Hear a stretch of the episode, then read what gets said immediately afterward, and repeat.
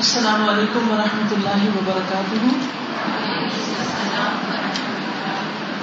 نحمده ونصلي على رسوله الكريم اما بعد، فاعوذ بالله من الشيطان الرجيم بسم الله الرحمن الرحيم رب اشرح لي صدري ويسر لي امري واحلل عقدة من لساني يفقهوا قولي انشاءاللہ ہم کتاب الاربعون النبویہ میں سے حدیث نمبر پندرہ کا مطالعہ کریں گے۔ ان ابی ہریرہ رضی اللہ عنہ ان رسول اللہ صلی اللہ علیہ وسلم قال، من كان يؤمن بالله واليوم الآخر فليقل خيرا أو ليصمت ومن كان يؤمن بالله واليوم الآخر فليكرم جاره ومن كان يؤمن بالله واليوم الآخر فلیکرم ضیفہ رواہ البخاری و مسلم ابو ہریرہ رضی اللہ عنہ سے بروی ہے کہ رسول اللہ صلی اللہ علیہ وسلم نے فرمایا، جو شخص اللہ اور قیامت کے دن پر ایمان رکھتا ہے، تو اس کو چاہیے کہ اچھی بات کہے ورنہ خاموش رہے۔ اور جو شخص اللہ اور آخرت کے دن پر ایمان رکھتا ہے، وہ اپنے پڑوسی کی عزت کرے۔ اور جو شخص اللہ اور یوم آخرت پر ایمان رکھتا ہے، اس کو چاہیے کہ اپنے مہمان کی عزت کرے۔ آئیے اس حدیث کو عربی میں سنتے آداب عن أبي هريرة رضي الله عنه أن رسول الله صلى الله عليه وسلم قال، من كان يؤمن بالله واليوم الآخر فليقل خيرا أو ليصمت، ومن كان يؤمن بالله واليوم الآخر فليكرم جاره ومن كان يؤمن بالله واليوم الآخر فليكرم ضيفه. اس حدیث میں ہم دیکھتے ہیں کہ نبی صلی اللہ علیہ وسلم نے تین چیزوں کو ایمان کا حصہ بتایا۔ ایمان صرف دل میں کسی چیز کو ماننے کا نام نہیں ہوتا، بلکہ دل میں ایمان اقرار کی شکل میں، زبان سے اس کے اظہار کی شکل میں اور پھر عمل سے تصدیق کی شکل میں ہوتا ہے۔ یعنی انسان کو جو بات وہ دل میں سچی سمجھتا ہے، پھر اس کی زبان بھی اس کے مطابق بولتی ہے اور اس کا عمل بھی اس کے مطابق ہوتا ہے اور ہونا چاہیے۔ اگر دل اور زبان میں یا زبان اور عمل میں تضاد ہو کنٹرڈکشن ہو، تو یہ انسان کے حق میں نقصان دہ ہوتا ہے۔ اسی چیز کا نام بھی منافقت ہوتا ہے۔ ہم عام طور پر جب ایمان کا ذکر کرتے ہیں تو صرف اللہ پر فرشتوں پر، آخرت پر کتابوں پر رسولوں پر، تقدیر پر ایمان لا کر بات ختم کر دیتے ہیں۔ یہ سب کچھ تو ایمان کے پلرز ہیں ہی۔ لیکن جو ان پر ایمان لائے، ان کو کچھ اور بھی کرنا ہے۔ اور کچھ چیزوں کو چھوڑنا بھی۔ کرنے کی چیزیں بھی بہت سی ہیں اور چھوڑنے کی بھی بہت سی ہیں۔ تبھی انسان کے اندر اعتدال پیدا ہوتا ہے کہ کرنے کے کاموں کو کرے اور چھوڑنے کے کاموں کو چھوڑ دے۔ اس حدیث میں ہمیں پتہ چلتا ہے کہ اگر کوئی شخص ایمان کا دعویٰ کرتا ہے اور کہتا ہے کہ میں مسلمان ہوں، میں مومن ہوں، تو پھر اس کو چاہیے کہ وہ اپنی زبان کا استعمال بھی ٹھیک کرے اور اسے چاہیے کہ اپنے آس پاس کے لوگوں سے اپنے تعلقات اور معاملات بھی درست رکھے۔ خصوصاً یہاں دو لوگوں کا ذکر کیا گیا، ان میں سے ایک پڑوسی جو ساتھ رہتے ہیں اور دوسرے جو کبھی کبھار ملاقات کے لیے آتے ہیں یعنی مہمان۔ ہیں جہاں تک پڑوسیوں کا تعلق ہے تو اس میں تین قسم کے پڑوسی ہوتے ہیں۔ ایک وہ جو انسان کے ساتھ اٹھتے بیٹھتے ہیں، جس کو کلیگس کہا جاتا ہے، دوست کہا جاتا ہے، ساتھی کہا جاتا ہے، جو مل کے کام کرتے ہیں۔ دوسرے وہ جو ہمارے گھروں کے ساتھ آس پاس ہوتے ہیں یعنی مستقل پڑوسی ہوتے ہیں، جن میں دائیں ہاتھ، بائیں ہاتھ، سامنے، پیچھے، چالیس دنوں تک کا اندازہ لگایا گیا ہے۔ اور تیسرے وہ جو پڑوسی ہوتے ہیں، لیکن مسلم نہیں ہوتے، مگر ان کا بھی ہم پر حق ہوتا ہے۔ تو آئیے اس حدیث کی تفصیلات دیکھتے ہیں۔ ہم دیکھتے ہیں کہ حدیث اور طریقوں سے بھی روایت ہوئی ہے اور اس میں رسول اللہ صلی اللہ علیہ وسلم نے مہمانداری کی تعریف بھی کی ہے اور اس کی لمٹ بھی بتائی ہے کہ کب تک کوئی شخص مہمان کنسیڈر کیا جائے گا اور اس کے بعد وہ گھر کے فرد کی طرح ہوگا۔ سب سے پہلی بات یہ ہے کہ جو شخص ایمان لائے اسے چاہیے کہ اچھی بات کرے۔ تو اچھی بات جو ہوتی ہے، وہ دو طرح کی ہوتی ہے۔ کیونکہ یہ حکم دیا گیا کہ اچھی بات کرے یا خاموش رہے۔ اچھی بات کی پہلی قسم یہ ہے کہ وہ بات اپنی ذات میں اچھی ہو۔ اٹ سیلف اچھی ہو۔ جیسے اللہ کا ذکر ہے۔ انسان تصویر پڑھتا رہے دروشی پڑھتا رہے، کوئی بھی ذکر کرے۔ قرآن مجید کی تلاوت ہے، کسی کو اچھی بات کی تعلیم دینا، نیکی کا حکم دینا، برائی سے روکنا، یہ سب کچھ بذات خود اٹ سیلف اچھی بات ہے اور دوسری خیر ہوتی ہے، الخیر لغیری۔ کہ بات بذات خود تو اتنی اچھی نہیں ہے یعنی اس کے برابر نہیں کہ جو اللہ کا ذکر ہے، یا قرآن کی تلاوت کے برابر بھی نہیں ہے۔ لیکن ویسے اچھی ہے کیونکہ وہ جس طریقے سے کی گئی ہے جہاں کی گئی ہے اس سے کسی کو فائدہ پہنچا۔ مثال کے طور پر آپ کسی شخص سے اس کا حال چال پوچھتے ہیں۔ تھوڑا سا اس کے ساتھ ہنسی مذاق کر لیتے ہیں۔ اب اس کا دل اچھا ہو جاتا ہے، اس کی دہشت دور ہو جاتی ہے۔ اس کا دل خوش ہو جاتا ہے۔ تو اب آپ دیکھیے کہ مثلا آپ کہتے ہیں کہ آپ کا کیا حال ہے؟ آپ اچھے ہیں۔ ابھی کوئی ذکر تو نہیں نا اللہ کا ذکر نہیں ہے یہ۔ یہ تو دنیا دارانہ بات ہے لیکن مقصد اچھا ہے کہ آپ دوسرے کو احساس دلا رہے ہیں کہ میں تمہاری پریزنس کو اکنالج کرتا ہوں۔ کہ آپ موجود ہیں۔ آپ میری توجہ میں میں آپ کے بارے میں کنسرن ہوں۔ تو اس لیے انسان جب کوئی اچھا مقصد دے کے کوئی بات کرتا ہے، تو وہ بات بھی اچھی کہلاتی ہے۔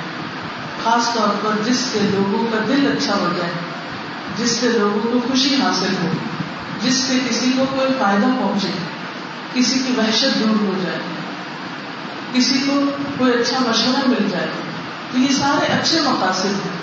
تو یہ باتیں بھی اچھائی میں شامل ہوتی۔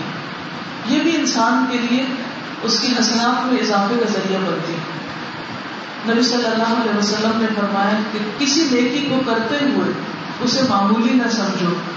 اگرچہ تم اپنے مسلمان بھائی کو کشادہ چہرے سے ملو یعنی اچھی طرح خوشی کے ساتھ خوش ہو کے ہنستے مسکراتے ہوئے دوسرے کو بولو اور خواہ کسی تنہا آدمی کی گھبراہٹ اس کے ساتھ رہ کر دور کرو۔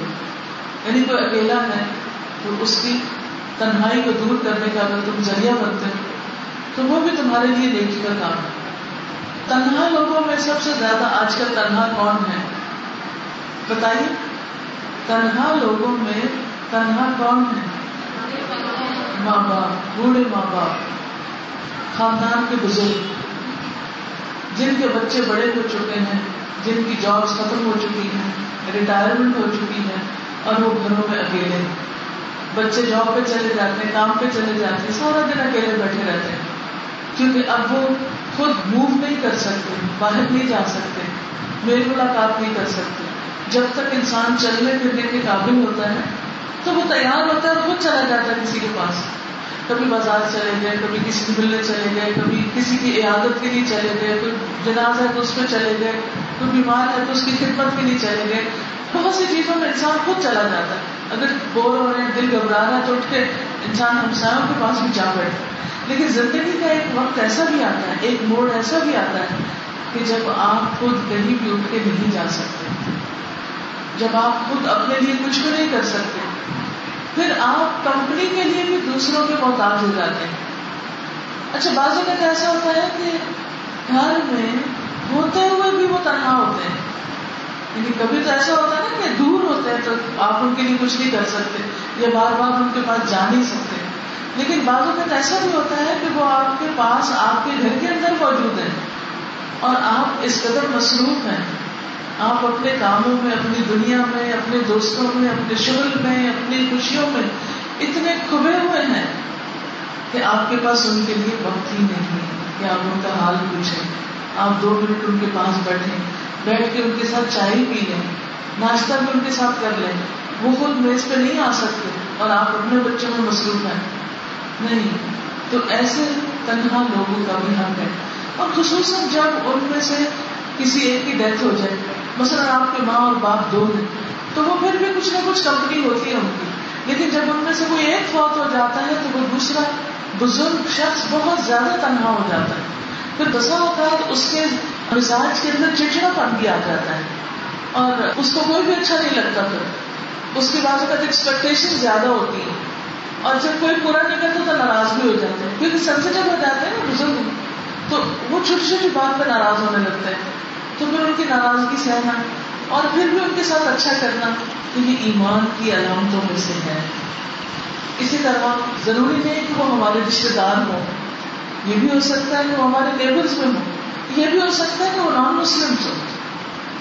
مجھے ایک بار کسی نے بتایا، وہ سوشل ورکر ہے اور وہ بوڑھے لوگوں کے ساتھ کام کرتی ہے تو میں نے جب ان کے کام کی تفصیلات پوچھی تو میرا دل دہل گیا۔ یہ یو پی کی بات ہے، وہ کہتے ہیں کہ میں مختلف لوگوں کو شام کے وقت جا کر وزٹ کرتی ہوں یعنی بوڑھے لوگوں کو، ان کو رات کی آخری فیڈ دیتی ہوں، ان کا ٹیمپر چینج کرتی ہوں، اور پھر اس کے بعد ان کو سات بجے بیڈ میں لٹا دی اور وہ بالکل گھر میں اکیلے ہوتے کوئی دوسرا انسان پاس نہیں ہوتا۔ اور بازو کا وہ روتے بھی اور کہتے ہیں کہ اتنی جلدی ہم نے نہیں سونا۔ جیسے بچے ہوتے ہیں نا، تو کہتے ہیں اتنی جلدی بیڈ میں نہیں جانا، جلدی نہ سونا۔ لیکن ظاہر وہ کہتے ہیں ہم تو ڈیوٹی پر ہوتے ہیں، ہم کتنی دیر ان کو کمپنی دے سکتے ہیں؟ ہم کتنی دیر ان کے پاس بیٹھ سکتے ہیں؟ اور پھر وہ ہوتے ہیں اور اکیلی راتیں ہوتی ہیں اور بعض کا سردیوں میں تو بہت لمبی لمبی راتیں ہوتی ہیں، پھر دن چڑھ کے نہیں دیتا۔ تو اس قدر تکلیف ہوئی کہ ساری زندگی اتنی ایکٹیو گزاری، معاشرے کی خدمت، لوگوں کی، اپنی ذات کی ایش و عشرت کرتے ہوئے لیکن بڑھاپے میں کوئی پوچھنے والا نہیں۔ تو یہ ایک تبدیل کا بھی بہت اچھا موقع ہو سکتا ہے کہ اگر آپ کے نیبر میں ایسے لوگ موجود ہیں، تو آپ ان کو دیکھ سکتے ہیں، کوئی ایک ٹائم فکس کر سکتے ہیں ان کے پاس بیٹھنے کا، ان کو اچھی اچھی باتیں بتا سکتے ہیں تاکہ ان کی زندگی کا آخری حصہ ایمان کے ساتھ گزرے۔ ایمان پر ان کی موت آئے۔ تو یہ کتنی بڑی نیکی ہوگی تو کیوں اس کو ایمان کا حصہ قرار دیا گیا؟ تو من کا نئے بلّہ فل یا فل خیرن اور تو اس میں یہ بھی احتیاط کی ضرورت ہے کہ جب آپ کسی کے پاس جائیں تو پھر آپ ان کو پریشان نہ کریں۔ ان سے ایسی باتیں نہ کریں کہ جس سے ان کے غم بھرے ہو جائیں۔ ایسی باتیں مت پوچھیں کہ جو ان کے لیے تکلیف دہ ہوں۔ کیونکہ بعض اوقات ہم کسی کے پاس بیٹھتے ہیں تو ہم ان کے بیٹی بہو کی برائیاں یاد کرانے لگتے ہیں۔ ہمیں تو آپ پر بڑا ترس آتا ہے۔ آپ کے بچے تو بڑے ہی نہ ہیں۔ وہ تو پوچھتے ہی نہیں آپ کو۔ وہ تو آپ کا خیال ہی نہیں رکھتے۔ وہ کہاں ہوتے ہیں؟ انہیں ایسے نہیں کرنا چاہیے، انہیں ویسے اس قسم کی باتیں شرمیں آتی ہیں کیونکہ اب بچوں کی کیا مجبوریاں، کیا نہیں، وہ تو ان کو بھی پتا ہے لیکن اس طرح کی باتیں کر کے آپ ان کا دل دکھی کر دیں گے، اس سے وہ خوش نہیں ہوں گے۔ اس لیے جو کوئی ایمان رکھتا ہے، اسے چاہیے کہ اچھی بات کرے جس سے کسی کا بھلا ہو اور جس سے کسی کو خوشی نصیب ہو، جس سے کسی کی دکھتی رنگ میں ہاتھ رکھ دیا جائے، وہ بل بلا اٹھے تو ان باتوں سے پرہیز کرنا چاہیے۔ چاہے وہ بزرگ ہو، چاہے وہ جوان ہو، چاہے وہ بچے ہوں تو دل خراش باتیں نہیں کرنی چاہیے۔ پھر اسی طرح یہ ہے کہ پڑوسی جو ہے ان میں سے بھی زیادہ حقدار وہ پڑوسی ہیں جو گھر کے زیادہ قریب ہوں۔ ان کا حق اتنا ہی زیادہ ہے۔ حضرت عائشہ کہتی ہے کہ میں نے کہا، اے اللہ کے رسول صلی اللہ علیہ وسلم، اگر میرے دو پڑوسی ہوں، تو ہدیہ کسے دے کسے تحفہ دے آپ نے فرمایا، جس کا دروازہ تم سے زیادہ قریب ہو۔ یعنی جو تم سے جتنا زیادہ قریب ہے مثلا دو بلڈنگس ہیں، تو اپنی بلڈنگ کے لوگ زیادہ حقدار ہیں بنسبت اس کے، کہ آپ دوسری بلڈنگ میں جا کر کسی کی عادت کریں۔ اللہ یہ کہ کوئی آپ کا رشتے دار ہو، تو رشتے داری کی وجہ سے اس کا حق کچھ زیادہ ہو جائے گا۔ پھر اسی طرح یہ ہے کہ بعض اوقات ایک شخص کا اخلاق آپ سے بہت اچھا ہوتا ہے، یا اس کا احسان آپ پر زیادہ ہوتا ہے۔ دوسرے کا وہ معاملہ نہیں ہوتا۔ تو پھر ہمارا دل کیا چاہتا ہے کہ ہم اس کے پاس جائیں گے جو ہمارے ساتھ اچھا کرے۔ اور اسے اوائڈ کرنے لگتے ہیں کہ جن کے اخلاق اچھے نہیں ہوتے۔ لیکن یہ ہے کہ انسان پھر بھی اپنی طرف سے کوشش کرتا رہے کہ وہ اپنا فرض پورا کرے۔ کیونکہ ہو سکتا ہے کہ جو آپ کا نیکسٹ ڈور نیبر ہو، وہ آپ کو پسند نہ ہو، لیکن چار گھر چھوڑ کے جو ہے وہ زیادہ اچھا لگتا ہے۔ لیکن حق اس کا زیادہ ہے۔ تو ہمیں یہ سب کچھ اللہ کی خاطر کرنا ہے۔ صرف بدلے کے طور پر نہیں کرنا۔ کہ کوئی ہمارے ساتھ اچھا ہے تو پھر ہم اس کے ساتھ اچھا کریں۔ تو اس لیے ہمیں جو بھی ایک معروف طریقہ ہے، اس کے مطابق پڑوسی کی عزت کرنی ہے، اس کے ساتھ اچھا برتاؤ کرنا ہے، اور اسی طرح مہمان کے ساتھ۔ تو مہمان کون ہوتا ہے؟ جیسے کوئی مسافر آپ کے گھر آپ کو ٹھہرے، خواہ آپ کا رشتے دار ہو، خواہ آپ کے دوست ہو، یا وہ کسی اپنے کام سے آئے ہوں۔ اور اس میں بھی آپ دیکھیے کہ خواہ ہوٹلس موجود ہوں، خواہ گیسٹ ہاؤس ریسٹ ہاؤس وغیرہ شہر میں موجود ہوں، لیکن پھر بھی اگر کوئی شخص آپ کے پاس آتا ہے، آپ کے پاس رہتا ہے کسی بھی وجہ سے، تو اس کے ساتھ اس کے سلوک ایمان کا حصہ ہے۔ یعنی جو جتنا اچھا ہوگا اس کے ساتھ، اس کا ایمان اتنا ہی اچھا ہوگا۔ حدیث ایک دفعہ پھر سن لیتے ہیں تاکہ حدیث کے الفاظ یاد ہو جائیں۔ آداب إسلامية عن أبي هريرة رضي الله عنه أن رسول الله صلى الله عليه وسلم قال، من كان يؤمن بالله واليوم الآخر فليقل خيرا أو ليصمت، ومن كان يؤمن بالله واليوم الآخر فليكرم جاره ومن كان يؤمن بالله واليوم الآخر فليكرم ضيفه. تو حدیث سے ہمیں بہت سے اچھے اچھے فائدے حاصل ہو رہے ہیں، جن میں سب سے پہلا فائدہ یہ کہ ہمیں نبی صلی اللہ علیہ وسلم یہ سکھا رہے ہیں کہ خیر کے علاوہ خاموش رہنا لازم ہے۔ اچھی بات کے علاوہ دوسری بات مت کرو یعنی جو اچھی نہ ہو۔ چاہے وہ ہی ذاتی ہی بری ہو چاہے وہ برے مقصد کے لیے ہی ذاتی ہی بری کیا ہے جیسے چگلی، غیبت، جھوٹ، کسی کو تانا دینا وغیرہ وغیرہ۔ اور بعض اوقات اچھی بات ہوتی ہے، لیکن مقصد برا ہوتا ہے مقصد کسی کو سنانا ہوتا ہے، مقصد کسی کو تانا دینا ہوتا ہے، مقصد کسی کو اذیت دینی ہوتی ہے۔ تو ہاں وہ جملہ بظاہر گرامر کے لحاظ سے بھی درست ہو اور شریعت کے لحاظ سے بھی درست ہو لیکن اگر نیت درست نہیں، تو وہ اس کی وجہ سے اس کا ادر نہیں۔ تو انسان کو اس سے بھی بچنا چاہیے، ورنہ خاموشی بہتر ہے۔ ایک تیسری قسم کی بات بھی ہوتی ہے، جو نہ خیر ہوتی ہے، نہ شر ہوتی ہے، اور وہ لگ بات ہوتی ہے۔ لگ بے مقصد، فضول۔ تو خیر کی بات تو مطلوب ہے کرنی چاہیے، یہ خاموشی سے بہتر ہے۔ جیسے اس وقت ہم بات کر رہے ہیں اور اللہ اور اس کے رسول صلی اللہ علیہ وسلم کی تعلیمات آپ تک پہنچا رہے ہیں، تو یہ لازم ہے کہ پہنچائی جائے۔ دوسری بات، شر کی بات، جو حرام ہے کرنا جیسے جھوٹ بولنا، یا کسی کی قیمت کرنا، بیک بائٹ کرنا، یا کسی پر الزام لگانا، یا کسی کو ہرٹ کرنا۔ اور تیسری بات لغ بات ہے، جس میں نہ خیر ہے، نہ شر ہے۔ انسان کا لغ بات کرنا اگرچہ حرام نہیں، مگر بہتر ہے اس سے خاموش رہا جائے۔ یعنی جس بات میں فائدہ نہیں اور نقصان بھی نہیں، تو ان باتوں کو کم سے کم کیا جائے۔ کہا جاتا ہے کہ جب گفتگو کرنے کی قیمت چاندی ہو اور خاموش رہنے کی قیمت سونا ہو، تو پھر خاموش رہنا بہتر ہے۔ اور بازو کا ہم لمب بات کر رہے ہوتے ہیں، جس کے کرنے میں کوئی خاص مقصد نہیں ہوتا، ایسے بولے چلے جاتے پھر یہ ہوا، پھر وہ ہوا، پھر وہ، اس نے یہ کہا، اس نے یہ کہا۔ اور مقصد کچھ بھی نہیں، صرف کہانی بتانا، ایسے ہی انٹرٹین کرنا لوگوں تو اس صورت میں بعض باتیں انسان کے منہ سے ایسی نکل جاتی ہیں جو اس کو بڑی مصیبت پہ ڈال دیتی ہیں۔ بظاہر اس وقت اس کا کوئی نتیجہ نہیں نکلنا نہ وہ خیر ہے، نہ شار ہے۔ نہ وہ اللہ کا ذکر ہے، نہ کوئی خیر کی بات ہے، اور نہ ہی اس میں کسی کا کوئی نقصان ہے۔ لیکن کرتے کرتے شیطان زبان سے ایسا کلمہ نکلوا دیتا ہے، انسان ایسے پھسلتا ہے کہ بعض اوقات کوئی اپنا راز دے بیٹھتا ہے۔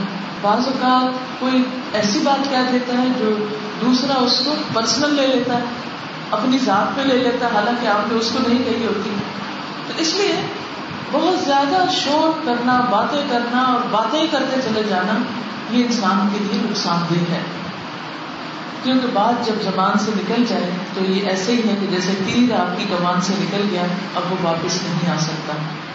آپ بعض اوقات ایک ایسی بات کہہ دیتے ہیں جس سے دوسرا ترکیب میں آ جاتا ہے۔ آپ سو بھی اسے کہتے ہیں اچھا مجھے معاف کر دو آئی ایم سوری لیکن ہوتا کیا ہے؟ وہ کہتے میں نے معاف کر دیا۔ لیکن پھر کچھ دن بعد اس کو وہی بات چپنے لگ جاتی۔ اچھا اس نے مجھے فلاں وقت نہیں کہا۔ آپ اس کے سامنے آتے ہیں تو اس کو فوراً وہ بات یاد آ جاتی۔ آپ اس کا نام سنتے ہیں تو آپ کو فوراً وہ بات یاد آ جاتی سب خیر، ہر چیز بھول جاتے ہیں۔ بس وہ جو ایک آپ نے کسی کو کچھ تانا دیا ہوتا ہے یا کوئی برے بلا کہا ہوتا ہے، وہ اس کو یاد رہ جاتا ہے۔ تو اس لیے انسان کو محتاط رویہ اختیار کرنا چاہیے اور لفظ سے بھی پرہیز کرنا چاہیے۔ اور صرف وہاں گفتگو کرنی چاہیے جہاں گفتگو کرنا بہتر ہو۔ ہمارا دین ہمیں یہ بتاتا ہے کہ زبان انتہائی بابرکت یا انتہائی منحوس چیز ہے۔ زبان بہت بابرکت یا بہت منحوس چیز ہے۔ رسول اللہ صلی اللہ علیہ وسلم نے فرمایا، ہر آدمی کی انتہائی بابرکت اور انتہائی منحوس چیز اس کی اپنی زبان ہے۔ یعنی انسان کے لیے اگر خیر کے دروازے کھلتے ہیں، تو وہ بھی بعض اوقات ایک اچھی بات کے ذریعے۔ اور بعض اوقات انسان کے لیے شر کے دروازے کھل جاتے ہیں، تو وہ اس کی اپنی ہی زبان کے استعمال کی وجہ سے۔ اسود بن اسلم کہتے ہیں، میں نے رسول اللہ صلی اللہ علیہ وسلم سے عرض کیا، یا رسول اللہ صلی اللہ علیہ وسلم، مجھے کوئی وسیعت فرمائی۔ ہو آپ نے فرمایا، اپنے ہاتھ کو قابو میں رکھو۔ ہاتھ کو کنٹرول میں رکھو۔ میں نے عرض کیا، اگر میرا ہاتھ قابو میں نہ رہے، تو پھر میرے قابو میں کیا چیز رہ سکتی؟ آپ نے فرمایا، زبان کو قابو میں رکھو۔ پوچھنے لگے کہ اگر میری زبان قابو میں نہ رہے تو پھر میں کیا کروں؟ فرمایا، پھر تم اپنے ہاتھ کو بھلے کام کے لیے بڑھاؤ اور اپنی زبان کو بھلی بات کے لیے۔ یعنی اگر استعمال کرنا ہی ہے تو پھر ان کے لیے کوئی پلاننگ کرو کہ اچھے کام کون سے کرنے یعنی ہاتھوں سے کیا کیا اچھا کرنا ہے؟ کیا لکھنا ہے؟ کیا بنانا ہے؟ کسی کو خدمت کرنی ہے؟ کوئی فائدہ پہنچانا ہے؟ یہ اسی طرح زبان سے پھر کیا کرنا ہے آپ نے؟ یعنی کچھ لوگ ہوتے ہیں نا کہ وہ چپ رہ نہیں سکتے۔ کچھ لوگ فطرت خاموش ہوتے ہیں، وہ کم گو ہوتے ہیں، کم بات کرتے ہیں۔ لیکن کچھ لوگ ان کو چپ کرانا بہت مشکل ہوتا ہے، کیونکہ ان کی عادت ہوتی ہے بولنا انہوں نے کچھ نہ کچھ بولتے رہتے ہیں۔ تو ایسے لوگوں کو بھی حل بتا دیا گیا کہ اگر تمہیں بہت بولنا ہے، تو پھر اپنے لیے کوئی ایسی پلاننگ کرو کہ جس سے خیر کی بات تمہیں ملے۔ یعنی تمہارے منہ سے خیر کی بات نکلے۔ ورنہ تو کیا ہے کہ انسان اپنی ہی زبان کے ہاتھوں نقصان اٹھا جاتا ہے۔ یعنی کوئی سام بچھو انسان کو اتنا نقصان نہیں دیتا جتنا خود اس کی اپنی زبان سے نکلے ہوئے غلط الفاظ نقصان دیتے ہیں، جو اس کے لیے ہلاکت کا باعث بن جاتے ہیں۔ اسی لیے ہم دیکھتے ہیں کہ حضرت عمر نے ابو بکر رضی اللہ تعالیٰ عنہ کو دیکھا کہ حضرت ابو بکر اپنی زبان کو کھینچ رہے۔ تو حضرت عمر نے ان سے پوچھا کہ اے مومنوں کے خلیفہ اے خلیفہ رسول اللہ صلی اللہ علیہ وسلم، یہ کیا کر رہے ہیں انہوں نے کہا، یہ مجھے ہلاکت گاہوں کی طرف لے جاتی ابو بکر، جن سے بڑا تقوی امت میں کسی کو بھی نہیں، سب سے زیادہ اللہ سے ڈرنے والے۔ تو کہتے ہیں کہ مجھے یہ ہلاکت کی طرف لے جاتی ہے۔ اس کی وجہ سے مجھے بہت سے نقصان اٹھانے پڑتے ہیں۔ تو اگر ابو بکر کا یہ حال تھا، رضی اللہ عنہ، تو ہمارا کیا حال ہو سکتا ہے؟ اور پھر رسول اللہ صلی اللہ علیہ وسلم نے فرمایا، جسم کا ہر حصہ اللہ تعالیٰ سے زبان کی تیزی کی شکایت کرتا ہے۔ یعنی باقی آزاد جو ہے وہ زبان کی وجہ سے پریشان ہوتے ہیں۔ کہ گڑبڑ تو زبان کرے گی لیکن سزا سارے جسم کو ملے گی۔ اس لیے یا تو انسان اس کو کنٹرول میں رکھے، یا پھر اس سے اچھے کام لے۔ ابو سعید خدری کہتے ہیں کہ جب ابن آدم صبح کرتا ہے تو اس کے جسم کے سارے آزاد زبان سے کہتے ہیں کہ ہمارے معاملے میں اللہ سے کرو اگر تم سیدھی رہی تو ہم بھی سیدھے رہیں گے۔ اگر تم ٹیڑھی ہوگی تو ہم بھی ٹیڑھے ہو جائیں گے۔ پھر اسی طرح صحابہ جو تھے وہ اپنی زبان کو خود خطاب کرتے تھے، خود مخاطب کرتے اور خود کو نصیحت کرتے یعنی اپنے آپ کو نصیحت سنواتے۔ شکیف بیان کرتے ہیں کہ عبداللہ رضی اللہ عنہ نے سفر پہاڑی پر تلبیہ پڑھا۔ اور کہا، اے زبان خیر و بھلائی پر مشتمل کام کرنا. اے زبان خیر و بھلائی پر مشتمل کلام کرنا۔ کہ تو غنیمت حاصل کر لے تو خاموش رہا کر تاکہ سلامت رہے اور ندامت نہ ہو۔ لوگوں نے پوچھا، عبد الرحمان یہ کلمات تو اپنی طرف سے کہہ رہے یا کسی اور سے؟ یعنی کیا کسی سے سنے ہیں تم نے؟ خود صرف اندر سے بول رہے ہو یا کسی اور کے دور آ رہے ہیں؟ انہوں نے کہا، کسی سے نہیں سنے۔ ہاں رسول اللہ صلی اللہ علیہ وسلم کو یہ فرماتے ہوئے سنا ہے کہ ابن آدم کی اکثر خطائیں اس کی زبان کی وجہ سے ہوئی یعنی اگر گناہوں کو گنا جائے تو آپ دیکھیے مثلاً کچھ گناہ کان سے ہوتے ہیں، انسان کو ایسی بات سن لیتا ہے۔ وہ دن میں کتنی باتیں سن لیتا ہے کسی کی۔ جب آپ کسی کے پاس بیٹھے، کسی سے سنیں گے تو کوئی سنائے گا تو کان سے غلط بات اندر جائے گی۔ آنکھ سے کتنی غلط چیزیں دیکھ سکتے ہیں۔ حرام چیزوں کو دیکھنا منع ہے آنکھ سے۔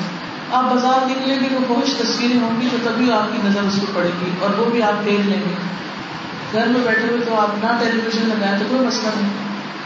پھر اسی طرح ہاتھ سے ہاتھ سے آپ زیادہ تر جو کام کرتے ہیں، دن بھر کی روٹین دیکھیں تو ان میں ہارڈلی کوئی ایسی چیز ہوتی ہے جس سے آپ ہاتھ سے کسی کو نقصان دیتے ہیں۔ اللہ ہی کہ وہ مائیں جو بچوں کو بلا وجہ مارتی ہیں۔ وہ ماننا نہیں چاہیے، وہ ہاتھ کا گناہ ہے۔ یا یہ کہ انسان کسی کو تانے دے اور انگلیاں اٹھائے اور کسی کی طرف پوائنٹ آؤٹ کرے تو یہ پھر ہاتھ کی برائی ہو جاتی اسی طرح پاؤں سے چل کے کہیں غلط کام کے لیے جانا یہ بھی ریئر ہوتا ہے۔ سب سے زیادہ آسانی سے کیا چلتا ہے؟ جو پاؤں سے بھی زیادہ اور ہاتھ سے بھی زیادہ تیزی سے چلتا ہے، وہ انسان کی زبان ہوتی ہے۔ اس لیے اس کو کنٹرول کرنا سب سے زیادہ مشکل ہے اور سب سے زیادہ گناہ بھی اسی سے ہی ہوتے ہیں۔ پھر آپ صلی اللہ علیہ وسلم نے فرمایا، اس بات کو کرنے سے بچو جس پر معذرت کرنا پڑتی۔ اس بات کو کرنے سے بچو جس پر معذرت کرنی پڑے۔ تو پھر انسان اپنے لیے اچھی اچھی باتوں کے پروگرام بنائے، اچھی باتیں کرنے کے پروگرام بنائے۔ تو کچھ لوگوں کو اللہ تعالیٰ نے بولنے کی بڑی خاص صلاحیت دے رکھی ہوتی اور انہیں اپنی صلاحیت کا پتہ بھی ہوتا ہے، لیکن یہ نہیں پتا ہوتا اسے استعمال کہاں کریں۔ تو ان کے لیے خاص طور پر یہ نقطے جو میں بیان کرنے لگی ہوں فائدے کی، کہ اگر آپ کو بولنے میں ڈھنگ آتا ہو اور آپ ایک اچھے اسپیکر اور آپ دوسروں کے ساتھ اچھی طرح کمیونیکیٹ کرنا چاہتے ہیں اور آپ بات کرنا اور بات سننا بھی پسند کرتے ہیں، تو پھر کیا کریں؟ رسول اللہ صلی اللہ علیہ وسلم کی احادیث کی روشنی میں دیکھیے کہ جب کوئی اچھی بات کرتا ہے، تو پھر وہ کس کس طرح فائدہ اٹھاتا ہے اور کس کس طرح نقصان سے اپنے آپ کو بچاتا ہے۔ سب سے بڑا فائدہ اچھی بات کرنے کا یہ ہے کہ اچھی بات کرنا صدقہ ہے۔ بعض اوقات انسان مال سے صدقہ نہیں کر سکتا۔ اب یہ صدقہ کیسے بنے گا؟ صدقہ اس صورت میں کہ آپ جو بولیں، اس سے کسی کو یا فائدہ پہنچے، یا وہ اللہ کے قریب، یا وہ آخرت کی فکر کرے، یا وہ کوئی اچھی نئی بات سیکھ جائے یا اس کے دنیا کے کسی کام میں آسانی ہو جائے۔ یا اگر آپ دیکھ رہے ہیں کہ اس وقت دوسرے کو سنانا فائدہ مند نہیں تو خاموشی اختیار کر لیں سما خراشی سے دوسرے کو بچائیں۔ یعنی آپ کے اچھا بولنے کا مطلب یہ نہیں کہ آپ ہر وقت خود بولتے چلے جائیں۔ یعنی اپنی صلاحیت سے ان یا ناجائز فائدہ اٹھائیں۔ تو اس سے بھی بچنا چاہیے کہ آپ دوسرے کو اتنا سنائیں کہ دوسرا آپ سے بیزار ہو جائے، چاہے وہ اچھی باتیں کروں تو اچھی باتیں بھی حکمت کے ساتھ کی جائیں۔ اتنی کی جائے جتنی دوسرا ڈائجسٹ کر سکے۔ کیونکہ بہت لمبی باتیں بھی دوسرے کو بڑا بوجھ بن جاتی ہیں۔ اب مثلاً آپ دیکھیں کہ اگر آپ کو ایک وقت میں بہت سا کھانا کھانا پڑ جائے تو آپ کیا کریں گے؟ کیا کریں گے؟ آپ سکھ ہو جائیں گے۔ آپ تھرو کر دیں گے۔ یہی حال باتوں کا ہے۔ اگر ایک وقت میں کوئی آپ سے بہت زیادہ باتیں کر لے تو آپ سکھ ہو جائیں گے۔ چاہے وہ اچھی باتیں کیوں نہ تو اچھی بات صدقہ ہے، لیکن بس سنت کی حدود میں رہتے ہوئے یعنی تھوڑی بات، مختصر بات، کام کی بات۔ پھر اچھی بات کہنے کا فائدہ یہ ہے کہ یہ اچھی بات آگ سے بچا سکتی رسول اللہ صلی اللہ علیہ وسلم نے فرمایا اتق النار ولو بشق تمرت فإن لم تجد فبكلمة طيبة بخاری کی روایت ہے۔ آپ نے فرمایا کہ جہنم سے بچو، خواہ آدھی کھجوری صدقہ کر دے۔ اور اگر کسی کو یہ بھی میسر نہ ہو تو اچھی بات کر دے۔ کیونکہ سکتا ہے نا، اچھی بات۔ تو انسان کیا کرے؟ صدقے میں کسی کو کچھ کھانے کو دے۔ لیکن اگر کھانے کو نہیں ہے، تو پھر کسی کو اچھی بات کر کے اس کا دل کچھ کر دے۔ اسی طرح ایک اچھی بات انسان کے جنتی ہونے کا فیصلہ کر سکتی ہے۔ نبی صلی اللہ علیہ وسلم نے فرمایا بندہ اللہ کی رضامندی کے لیے ایک بات زبان سے نکالتا ہے، اسے کو کوئی اہمیت نہیں دیتا۔ مگر اسی کی وجہ سے اللہ اس کے درجے بلند کر دیتا ہے۔ اور ایک دوسرا بندہ ایک ایسا کلمہ زبان سے نکالتا ہے جو اللہ کی ناراضگی کا ہوتا ہے۔ اسے وہ کوئی اہمیت امپورٹینس نہیں دیتا، لیکن اس بات کی وجہ سے وہ جہنم میں چلا جاتا ہے۔ یہ نبی صلی اللہ علیہ وسلم نے ہمیں بات بتائی۔ اور یہ بڑی اہم بات ہے، یہ معمولی بات نہیں ہے۔ اس لیے ہمیں اس کے بارے میں محتاط رہنے کی ضرورت ہے۔ ایک بات ایک بات۔ ہم تو بے سوچے، سمجھے، بولتے ہی چلے جاتے۔ ہیں رسول اللہ صلی اللہ علیہ وسلم نے فرمایا، کوئی شخص اللہ کو راضی کرنے والی ایک بات کہتا ہے اور وہ نہیں سمجھتا کہ اس کا اثر وہاں تک ہوگا، جہاں تک وہ ہو جاتا ہے۔ یعنی ایک بات کا نتیجہ اتنا دور دور تک پہنچتا ہے۔ بعض اوقات کئی گھر برباد ہو جاتے ہیں، بعض اوقات دوستوں میں دشمنیاں پڑ جاتی ہیں، لڑائیاں ہو جاتی ہیں، فتنے فساد ہو جاتے ہیں۔ تو وہ بات جو ہے وہ دوسروں کے لیے، اور پھر صرف یہ نہیں جو ظاہری اثر یا نقصان ہوا، اس کے بعد جو اور نقصانات ہوتے ہیں، ان کو تو ہم گن بھی نہیں سکتے۔ کیونکہ ہر چیز جیسے ریپل افیکٹ ہوتا ہے کہ آپ پانی کے اندر کوئی پتھر پھینکتے ہیں تو کیا ہوتا ہے؟ وہ اس کا اثر صرف اس جگہ نہیں ہوتا جہاں پتھر جا کے پڑے۔ اس کا اثر پھیلنا شروع ہو جاتا ہے اور ریپلس بنتے بنتے بنتے بنتے دور تک چلے جاتے ہیں۔ انہوں نے چھوٹی سی جگہ جہاں پتھر گرا اور اس نے سارے تالاب کو ہلا کے رکھ دیا۔ تو بعض اوقات ایک بات پورے گھرانے کو ہلا کے رکھ دیتی۔ تو انسان کو اس کو بہت احتیاط کی ضرورت ہے۔ اسی طرح اچھی بات مغفرت اور جنت واجب کرنے والی ہے۔ حدیث میں آتا ہے، سلام کرنا اچھا کلام کرنا، ایسے اعمال ہیں جو بخشش کو واجب کر دیتے یعنی انسان کی بخشش لازم ہو جاتی ہے۔ پھر اسی طرح خانی بن یزید کہتے ہیں، میں نے کہا اللہ کے رسول صلی اللہ علیہ وسلم، کون سی چیز جنت کو واجب کرتی؟ یعنی کس طرح ہم جنت میں جا سکتے ہیں؟ آپ نے فرمایا، بس تم عمدہ کلام اور کھانا کھلانے کو لازم کرو یعنی لوگوں سے باتیں بھی اچھی کرتے جاؤ اور ان کو اچھے اچھے کھانے بھی کھلاتے جاؤ۔ یہ چیز جنت کو واجب کر دیتی۔ لیکن ہم بعض اوقات کھانے میں بلا لیتے ہیں اور کھلا بھی دیتے ہیں، لیکن اس کے ساتھ باتیں ایسی کرتے ہیں کہ جو دوسرے کو بگاڑ دینے والی ہوتی ہے کیونکہ باتیں جو ہیں، وہ بعض اوقات اچھی بھی ہوتی ہیں، لیکن بے جان ہوتی ہیں۔ جیسے کسی بچے کی اتنی تعریف کر دینا کہ وہ بھول جائے اور اپنی پڑھائی چھوڑ دے۔ یا اس کو اتنا ڈانٹ ڈپٹ دینا، اتنا کوس دینا کہ وہ بالکل ہی اپنے بڑوں سے بھاگنا شروع کر دیں آپ نے دیکھا ہوگا، کئی بچے بزرگوں سے ٹکراتے ہیں۔ وہ ان کے پاس نہیں بیٹھتے الگ اتنا پیار کرتے ہیں، بلاتے ہیں، آتے ہیں، گلے لگاتے ہیں، وہ بچے اکڑ کے پیچھے ہٹ جاتے ہیں۔ کیا وجہ ہوتی؟ ہے کیونکہ وہ ڈرتے ہیں۔ کیوں ڈرتے ہیں کہ انہوں نے ابھی کوئی ڈانٹ دینا ہے؟ تو ان چیزوں سے بچنا چاہیے۔ کیونکہ ان ساری چیزوں کے آسار اور امپریشن پڑ رہے ہیں ایک ینگر جنریشن میں۔ جب وہ بڑے ہوں گے تو وہ اس طرح ہی آپ کو یاد کریں گے۔ آپ دیکھیے کہ آپ اپنی دادی کو کیسے یاد کریں آپ اپنی نانی کو ہو سکتا بہت ہو چکی آپ سوچتے کہ میری نانی ایسی تھی۔ کیا ان کا مسکراتا چہرہ آپ کے سامنے آتا ہے یا چیختا چلاتا کیونکہ ہر شخص کا ایک آئیکن بن جاتا ہے۔ وہ وہی آپ کے سامنے آتا ہے جب اس کا نام آتا ہے یا اس کی بات آتی ہے۔ یا آپ مسکرا دیتے ہیں یا پھر آپ بیزار ہوتے ہیں۔ تو اپنے بڑوں کے بارے میں آپ کا امیج کیا ہے؟ اس کو سامنے رکھ کر دیکھیے کہ آپ کا امیج بڑوں کے سامنے کیا ہے وائس ورثہ اور پھر اوور آل آپ کے گھرانے، آپ کے کلیگس آپ کے خاندان اور دیگر لوگوں کے ساتھ کیا معاملہ ہے؟ پھر اسی طرح آپ دیکھیے کہ سلامتی سے جنت میں لے جانے کا باعث بھی اچھا کلام ہے۔ نبی صلی اللہ علیہ وسلم نے فرمایا، سلام پھیلاؤ۔ یعنی خود ملو لوگوں کو جا کر، ان کو السلام علیکم کہو، اچھی گفتگو کرو سلا رحمی کرو۔ راتوں کو لوگ جب سو رہے ہو تو تم قیام کرو۔ تم سلامتی کے ساتھ جنت میں داخل ہو جائیں گے۔ یعنی قیامت کے دن جو پل سراف پار کرنا ہے اور قیامت کے دن کے بہت سے گھبرا دینے والے مناظر ہیں، ان سب میں تم بہت سکون سے چل رہے ہوگے۔ کہیں گھبراہٹ نہ ہوگی۔ کوئی پریشانی نہیں ہوگی۔ امن میں ہوگی۔ کون کون سے کام ہے سلام کرنا۔ سلام کو عام کرنا۔ ہر ایک کو سلام کرتے جانا۔ اور پھر سلام کے علاوہ اچھی بات کرنا۔ یعنی سلام کے بعد حال پوچھ لیں، محتاط گفتگو کریں کہ دوسرا جو ہے وہ تکلیف میں نہ آئے۔ پھر رشتوں کو جوڑنا۔ اور رشتوں کو جوڑنا مشکل کام ہے، آسان نہیں ہے۔ کیونکہ بعض اوقات رشتے ہم سے نہیں جڑنا چاہتے۔ ہیں تو پھر ہمیں پہل کر لینی چاہیے۔ ہمیں ان کے ساتھ اچھا کر لینا چاہیے۔ اور اگر نہ کرے وہ، تو بھی کوشش کرتے رہنا چاہیے۔